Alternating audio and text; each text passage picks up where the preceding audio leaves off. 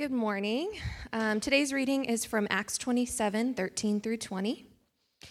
Now, when the south wind blew gently, supposing that they had obtained their purpose, they weighed anchor and sailed along Crete, close to the shore.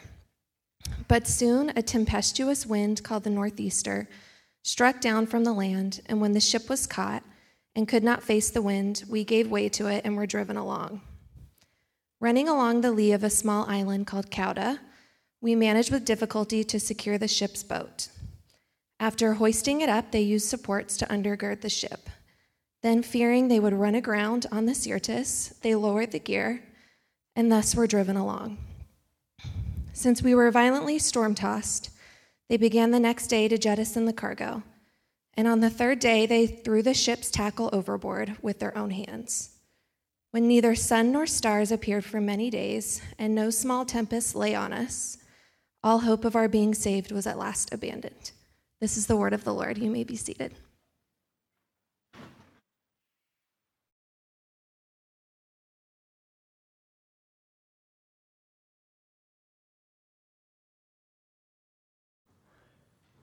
try that again. Good morning, Redemption Tucson. Take two. Hannah, that was great. That was a really compelling section of Scripture. Uh, my name is Stephen. I'm one of the pastors and one of the leaders here. And this morning, uh, I get the privilege of getting to preach, but uh, typically I'm up here leading the music. Actually, Ian uh, is leading us, and it's his first time leading at Redemption Tucson, so I'm really thankful for him. And uh, thanks for leading us in this. This morning's a pretty uh, special morning for us at Redemption for a couple reasons. One, as you may have noticed, there's a lot of just really uh, encouraging things happening and exciting things happening here uh, in our community from mentorship to membership, from Redemption communities. We had a Guatemala interview last Sunday, we have an All of Life interview this Sunday. There's a lot going on and it's, it's encouraging. It is, it is really encouraging. And then, second reason this morning is special is, is we're actually going to be finishing the book of Acts today. And I don't know if that's a good thing to cheer about. I don't that going on. You guys really didn't like Acts. I'm sorry. Uh, no, I'm kidding. But next week, actually, we're going to wrap up the sermon series. Dave is going to be talking about the whole book and what things we want to take away that we pray would shape our church as we move forward. So you're definitely going to want to be here for that. And I'm going to be leading us in chapters 27 and 28. And um, I want to say that last words matter, endings matter. And so let's look at the way that Luke ends Acts today. We got a lot to cover, so you can start turning to Acts 27 now if you have your Bibles. If you don't have a Bible, we want to get one into your hands. We believe that the Word of God is the very Word of the Lord Himself. And so if you don't own a Bible, or if you don't have one with you, would you raise your hand? And some people here are going to get one for you. If you, uh, if you do own a Bible and you just forgot it, um, just leave the Bible on your seat when you leave, and uh, we'll, we'll pick it up for you. Let me pray for us, and if you need a Bible in Spanish, we have that for you as well, all right? Let me pray, and um, we'll get right to Acts 27. God, you are good. You're the author of the story. God, you are at work, and we see evidence of that in our local church. We see evidence of that in the community of churches, in our city, in our region, in our nation, and across the world. Holy Spirit, as you inspired Luke to write this book, I pray that you would inspire me and fill me and give me the words to say that I might communicate what you intended clearly. Would you help me? I need you. I, am not intelligent enough, nor am I interesting enough to be able to do this on my own. I need you. Would you uh, open every one of our hearts even now, that we would receive your word. Would you do what only you can do? Change us, mold us, make us more like you. In your name we pray. Amen. If you're taking notes, I got one kind of overarching point that's going to be here on the screen that's going to keep, we're just going to keep going back to it over and over again. And, and it's the idea that God keeps his word. God keeps his word. God does what he says he's going to do. God is faithful. And God has made promises to Paul. And God has made promises in Scripture and he's going to keep them. And what we're going to see as we conclude our time in Acts is that, as always, it, it's not easy for Paul. It's not easy. And it's not going to come as expected. And I think it's important for us to remember in this Acts 27 as we're moving on here, as we're, as we're kind of concluding this book, is, is that this chapter, this section, this message happens in the context of the rest of the book of Acts. And we need to remember, Paul is en route to Rome as a prisoner. He's en route to Rome. He's endured unjust trial and corrupt leadership, and he stood his ground firmly on the reality of the resurrection of Jesus Christ. Paul is on trial because he won't stop preaching about Jesus' life and his death and his resurrection. And we talked about last week, Paul is a type of, of one trick pony. As, as Dave said, as a musician, I like to think of Paul as a one hit wonder. Uh, he's just got one song and he plays it loud. You go to the concert for the one song, right? And Paul's got one song and it's Jesus and his resurrection. This is Paul's vision, his motivation. This is his reality and it defines his entire life. And I pray it would define our entire life as well. So that's the context as we jump in here. And so chapter 27 begins with Paul's voyage to Rome, again as a prisoner. In verses 1 through 8, they describe uh, how they struggle to simply get through the first leg of the journey. It takes them longer to get to the island of Crete than they anticipated, and it was more difficult. And so let's pick it up in verse 9. We're not going to go through every single verse because that'd be like 70 verses, and I don't think I've got the stamina to go like two hours on that. And so I don't think uh, you all would appreciate that either, maybe this morning. And so uh, let's pick it up in verse uh, 9. Since much time had passed, and the voyage was now dangerous because even the fast was already over. That's the Day of Atonement. This puts us in the fall. Paul advised them, saying, Sirs, I perceive that the voyage will be with injury and much loss, not only of the cargo and of the ship, but also of our lives. But the centurion paid more attention to the pilot and to the owner of the ship than to what Paul said. And because the harbor was not suitable to spend the winter in, the majority decided to put out to sea from there, on the chance that somehow they could reach Phoenix and spend the winter there. So, right out of the gate, people have been uh, wintering in Phoenix apparently for a long time. They, uh, that was cheesy, yes. Uh, yeah, that going on. Also, Paul now apparently is like a maritime expert, right? Like he's advising these people. And I'll, I'll give Paul some credit. Paul might not be a maritime expert, but Paul is a shipwreck expert. Because at this point, he's been shipwrecked three times. And Paul, I think, is like, I know a little something about shipwrecks. And we're about to, we're about to enter into one right about now, guys. Like, trust me, I know. Like the guy who's been in a lot of car crashes. He's like, I don't know if I trust you driving but I, you can smell something when it's coming. Uh, so I'm going to take a listen. But Paul advises these seasoned sailors about the dangers of the sea. But the centurion listens to the sailors instead of Paul. And I want us to notice something about Paul's response, because at some level, the centurion's response is not exactly shocking. You've got professional sailors and then a guy who's been in shipwrecks. Um, Notice Paul's response. Something, something we talk a lot about at Redemption, and I, I want to, Dave talks about it a lot. And actually, I think Dave is not in his normal spot. I think he's up in the balcony getting to, getting to experience that going on. Um, but I think something Dave says a lot that's really shaped my leadership is the idea of humble boldness. This idea of humble boldness.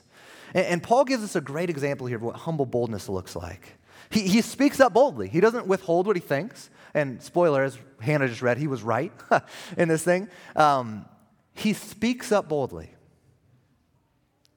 But when the centurion and the crew, when they decide against his advice, he humbly submits to their decision.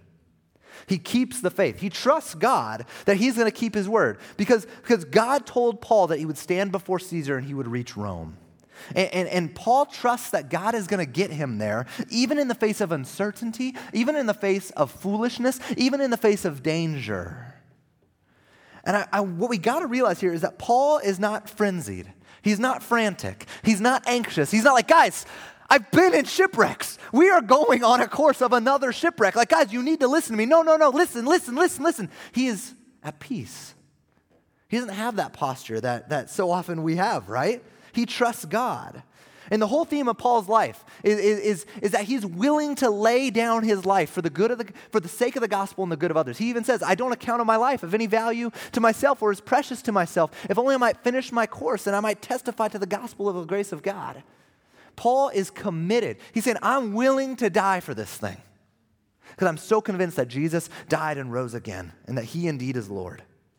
And the whole life of the Christian is willing to lay his life and his reputation and his comfort or her status down for the gospel and for others.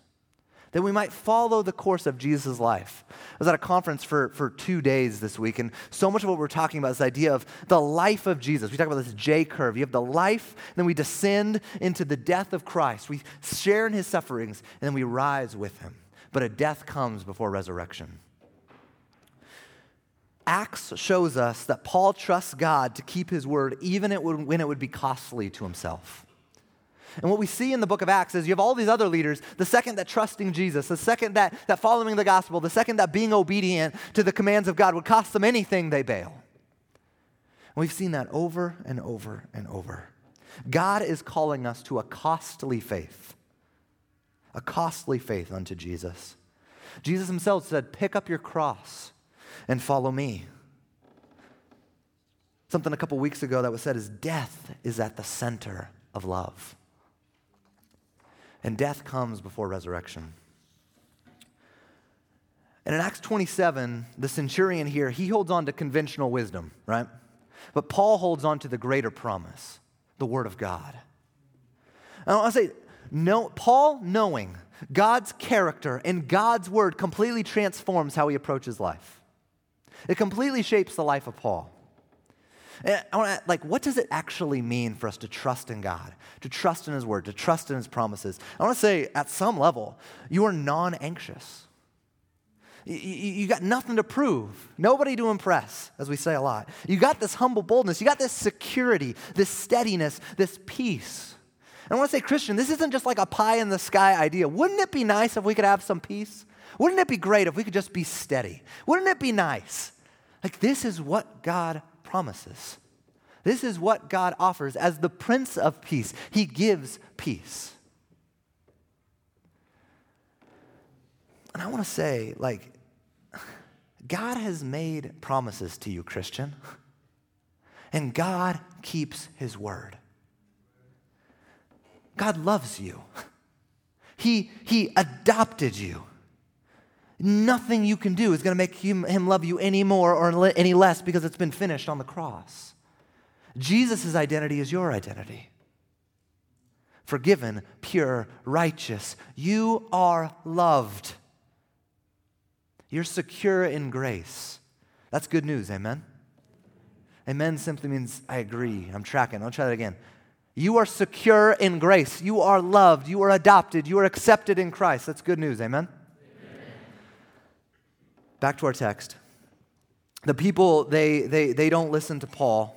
They, they encounter this massive storm. They're driven off course and they're lost at sea. That's what Hannah read there. And, and let's pick it up in verse 20 when neither sun nor stars appeared for many days, and no small tempest lay on us, all hope of our being saved was at last abandoned. Since they had been without food for a long time, Paul stood up among them and said, Men, you should have listened to me and not have set sail from Crete and incurred this injury and loss. I want to tell you, this is one of the greatest I told you so's in all of literature.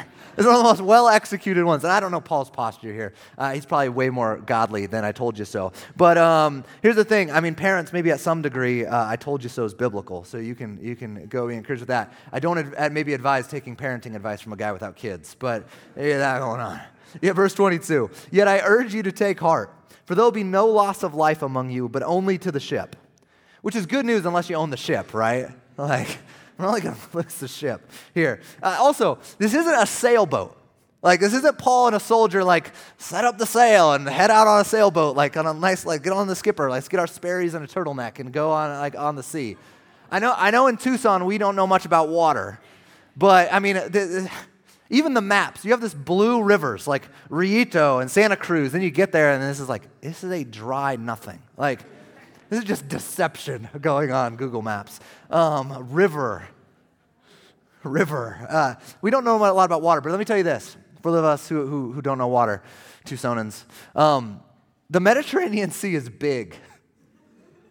It's not a lake, it's really big. Like you can't see across it. Like it's really big. This vessel's massive. Like 276 people are on it. And Paul's not the only prisoner. There's a whole bunch of prisoners as well. This is a massive vessel. Verse 23, Paul's saying, For this very night there stood before me an angel of the God to whom I belong and whom I worship. And I want to pause here. This idea, Christian, Paul wants to make something abundantly clear. And that's the reality that we belong to Christ. We belong to Jesus Christ. Paul writes elsewhere that we are not our own. We are not our own. We were bought with a price. We belong to Jesus Christ. He even says elsewhere, It's no longer I who live, but Christ who lives in me. Christianity is about belonging to Christ. It's about worshiping Christ. It's about surrendering to Christ everything we have. Our identity, our life itself, our identity is wrapped up, everything we have is wrapped up in the person and work of Jesus Christ. And as the old hymn says, Jesus paid it all. All to him I owe.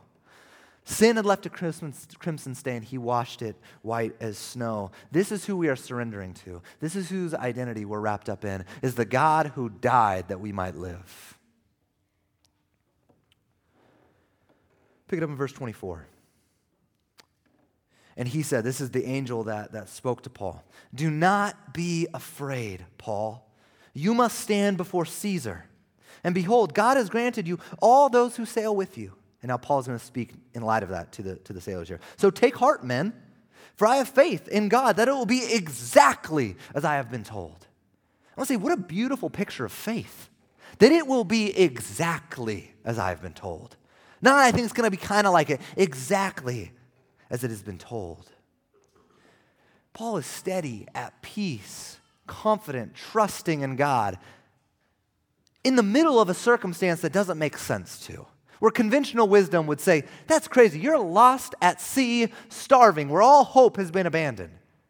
And there, in that place, Paul trusts in God, trusts Him to keep His word.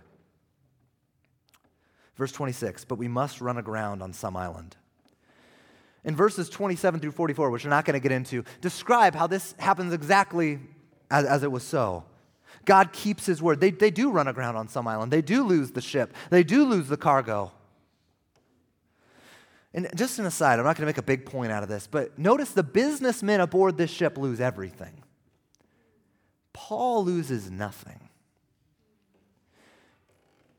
When your identity in life is wrapped up in anything apart from Christ, it is on very shaky ground. Paul loses nothing. His everything is Christ. His everything is Jesus Christ. And you can't ultimately lose when your everything and identity is wrapped up in Jesus Christ. When everything is tied up in Christ, He never fails and He keeps His word. We tracking with that? We tracking? Before we keep moving, I think it's important for us to even pause on this last kind of in the text of Acts and, and remind us something about the nature of God's word. And, and if you'll notice, we've been in Acts uh, for a little while. And you'll also notice we don't get a list of commands, at least not very often. It isn't a moral guide. This isn't five easy points on how to be a Christian according to the early church, right? Like, that's not what we're getting here. And, and, and some of you might even be wondering. Actually, I had someone ask me this like, what's the point? And I pray we would have the, the, the, the, the safe place in our redemption communities to ask questions like that. Like, what is the point Luke is trying to make here? And I want to confess to you, I don't think Luke is so concerned with making points as he is about telling the true story and allowing that true story to shape every aspect of the hearer's life. And I want to tell you, like, there's of course implications, there are of course lessons. I'm going to try to pull out some and, and have them be something that informs this. We, we try to do this. But this is not just a book of rules. There's a narrative aspect to Scripture. This is not a, a, a, simply a religious book. This is the true story of the entire world. And I'm going to ask you, church, we become so familiar with things that we lose their power. Do you realize how ridiculous, that, like, maybe to the world, the claims of this book are? The, the, the Bible proclaims that it knows how everything began. Everything. It knows how everything was created. It knows how we all got here. It knows how everything came to be. It also says, I know what everything, I know everything that's wrong with the world, its source. Why the world is broken and, and distorted, and why there is pain and suffering, and why the world is not as it ought to be. It says it, well, it knows that as well. It also says it knows how we can fix it.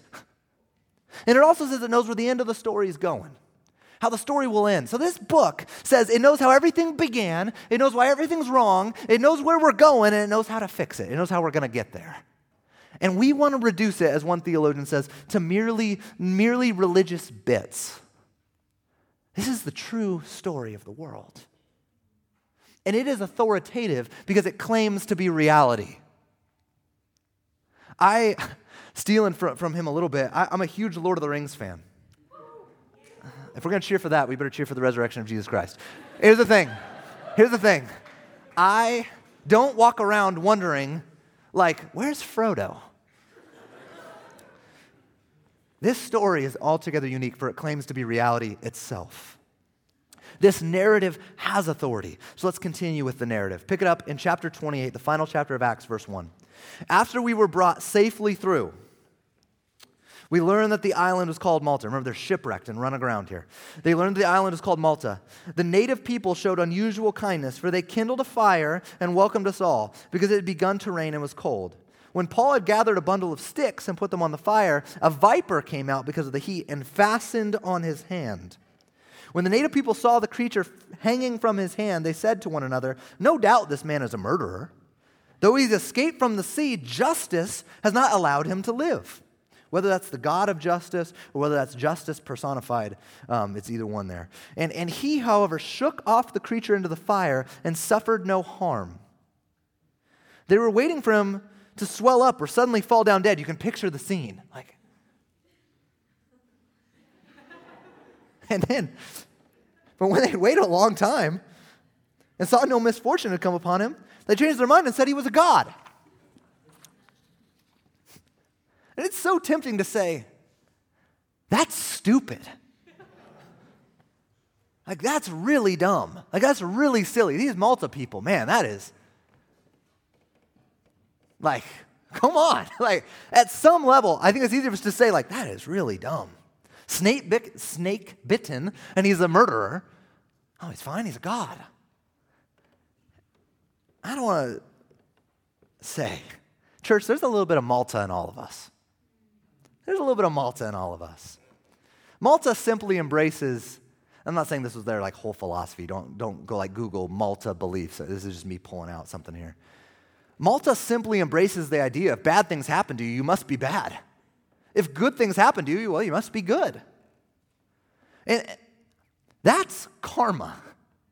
That's superstition. That's a lie. That's ultimately slavery, and that's not the gospel. And yet, many of us right here, right now, are operating as if Malta is the way. In this church. What do I mean?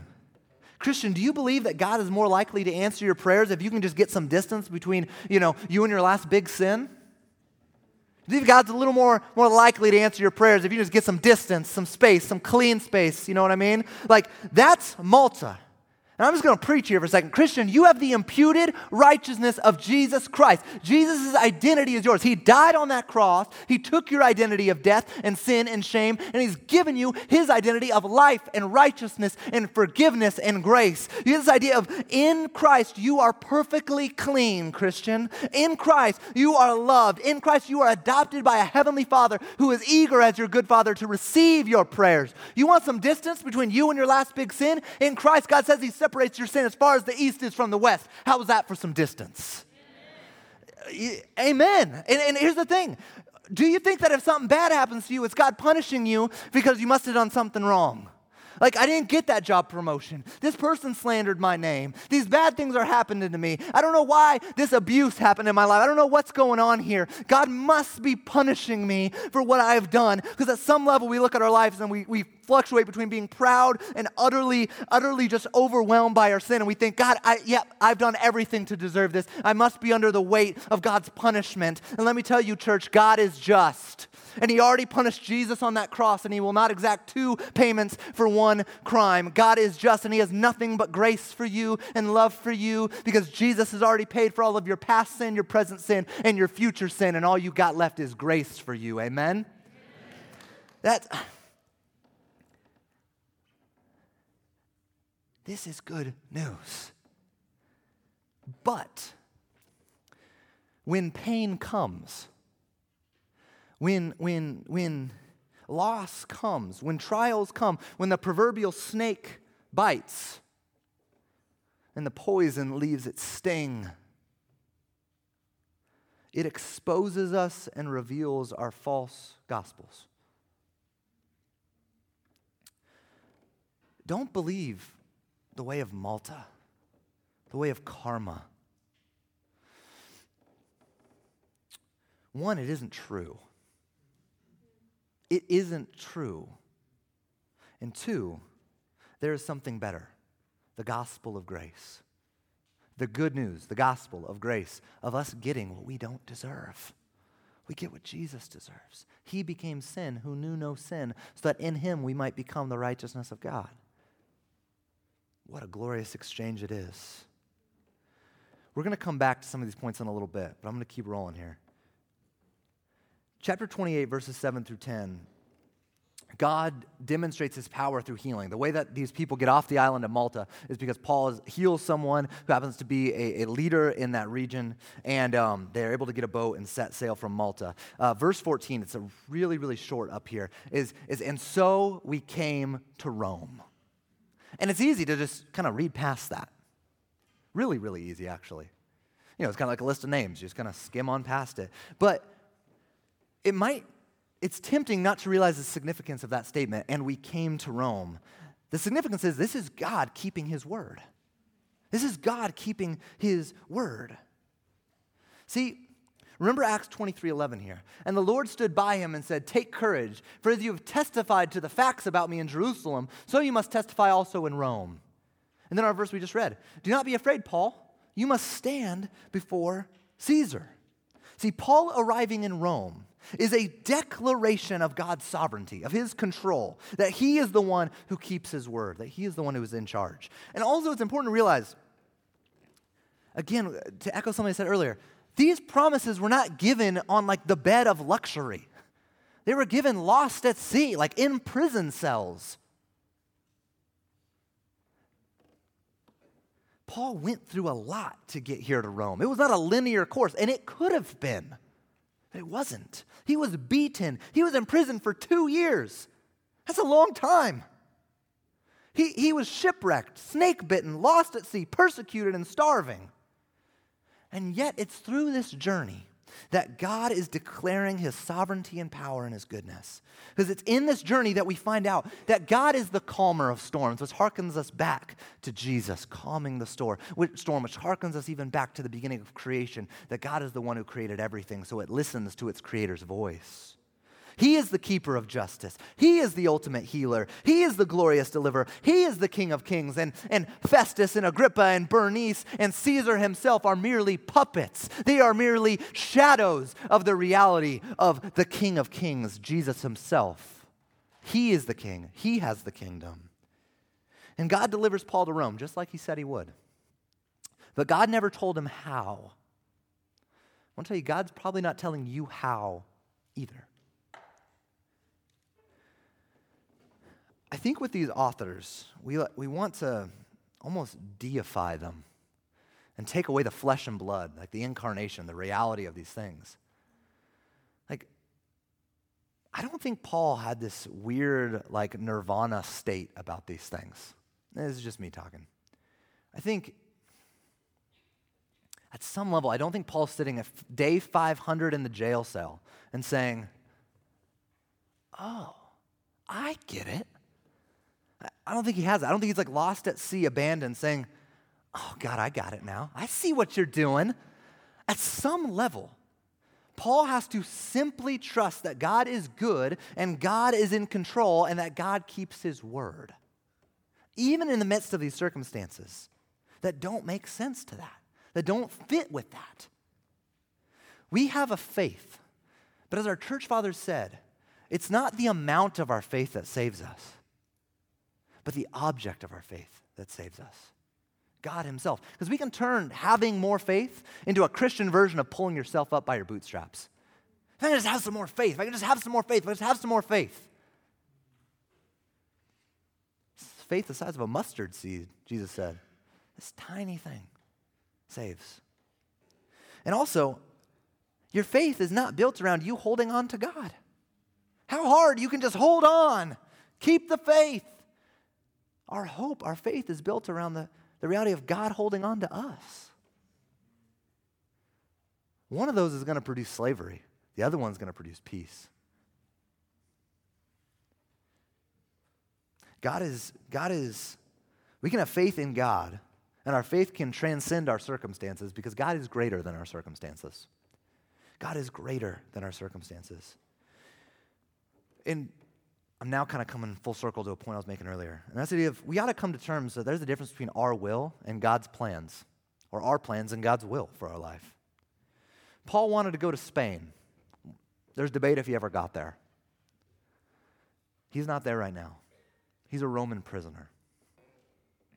And yet, Paul was exactly in the smack dab middle of God's will for his life. Paul himself said that God appoints the time and the dwelling place of his people. He said that earlier in Acts. And yet, some of us were looking at our life and we're saying, This is not what I hoped for. This is not what I dreamed of. These were not the plans that I had. This is not what I hoped for. And we need to embrace two realities. And one, the world is broken, and sin really hurts.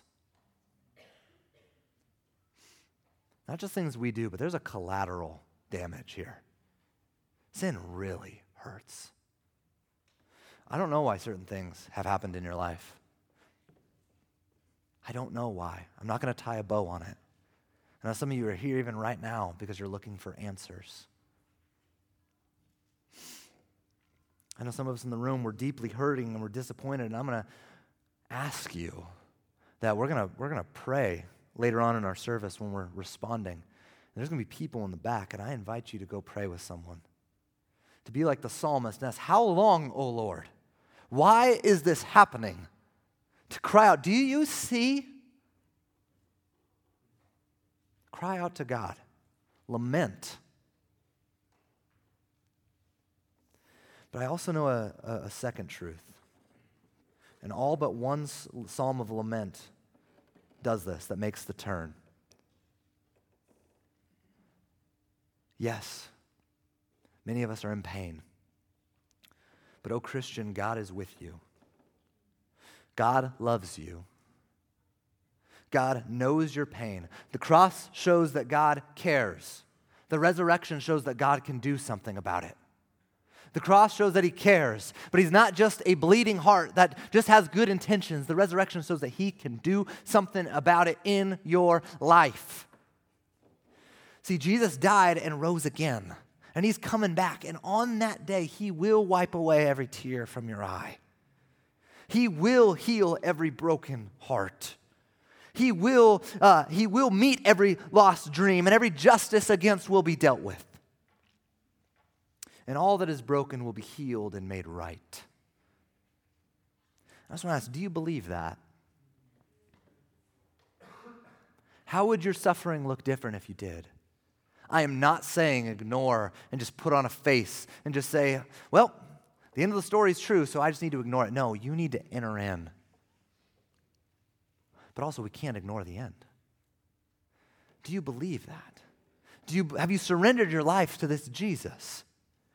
I invite you, I beg you to surrender your life to Christ, who suffered and died and entered and, and empathizes and can relate and is, is, is, is, is, is with you. I invite you to surrender to Jesus and enter into life itself if you've never done that before. And if you have, I invite you to surrender this to Jesus that you might partake of his suffering and partake of his goodness. Back to Paul. Remember, Paul's a prisoner in Rome. He's not sitting from a palace saying, Isn't God good? He's saying it from shackles. This isn't vacation. In verse 15 through 25, they describe him under house arrest. And, and, and he meets Christians who are in Italy already. He encourages them. He invites these Jewish leaders over to his house because, again, he's under house arrest here. And, and he invites these people to hear about Christ, these Jews to hear about Christ. And as is the pattern in Acts, some believe, some disbelieve. There is a disagreement, and then he takes his message to this gospel to the Gentiles, the non Jews. So let's pick it up in verse 28, the last couple verses that we have from Acts. Verse 28. Therefore, let it be known to you that this salvation of God has been sent to the Gentiles, they will listen.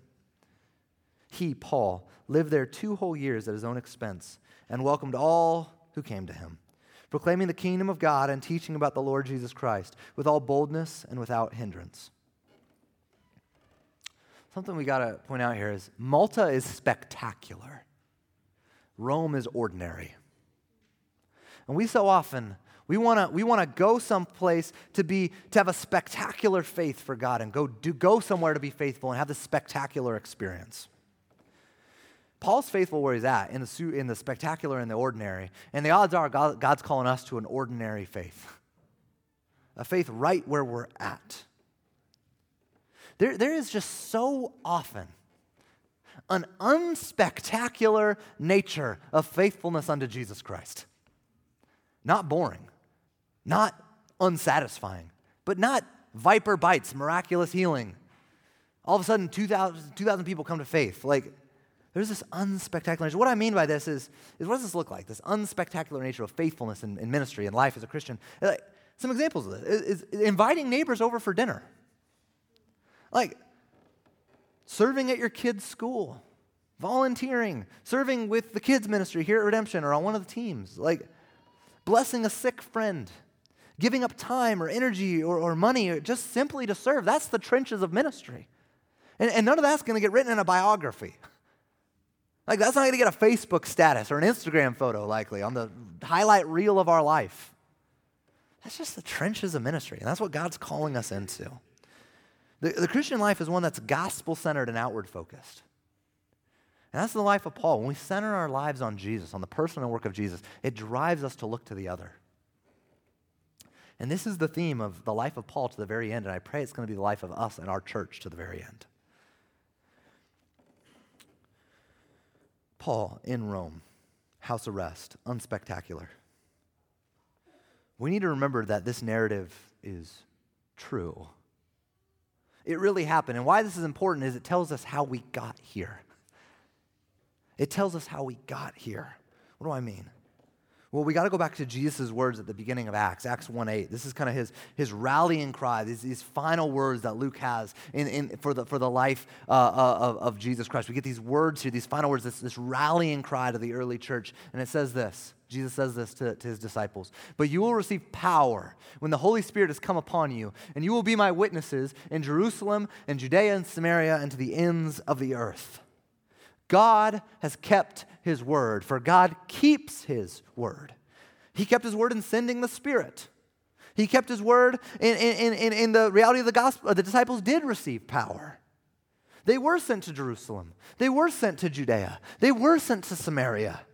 And now Paul is in Rome, continuing the fulfillment of to the ends of the earth.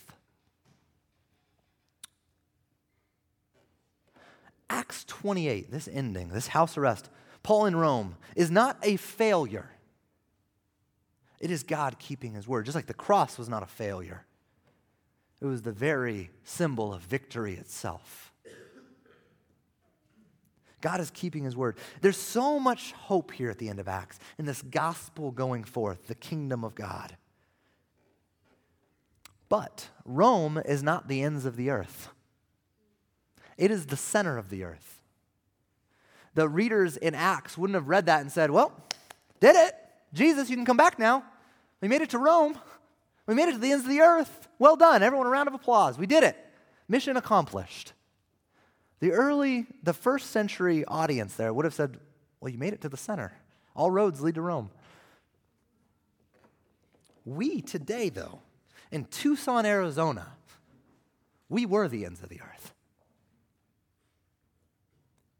Missionaries in Papua New Guinea and going to Myanmar. They're going to the ends of the earth in the last corner. Someone sacrificed, and many people gave up so much to bring the gospel here, crossing over great bodies of water and giving up so much to be here.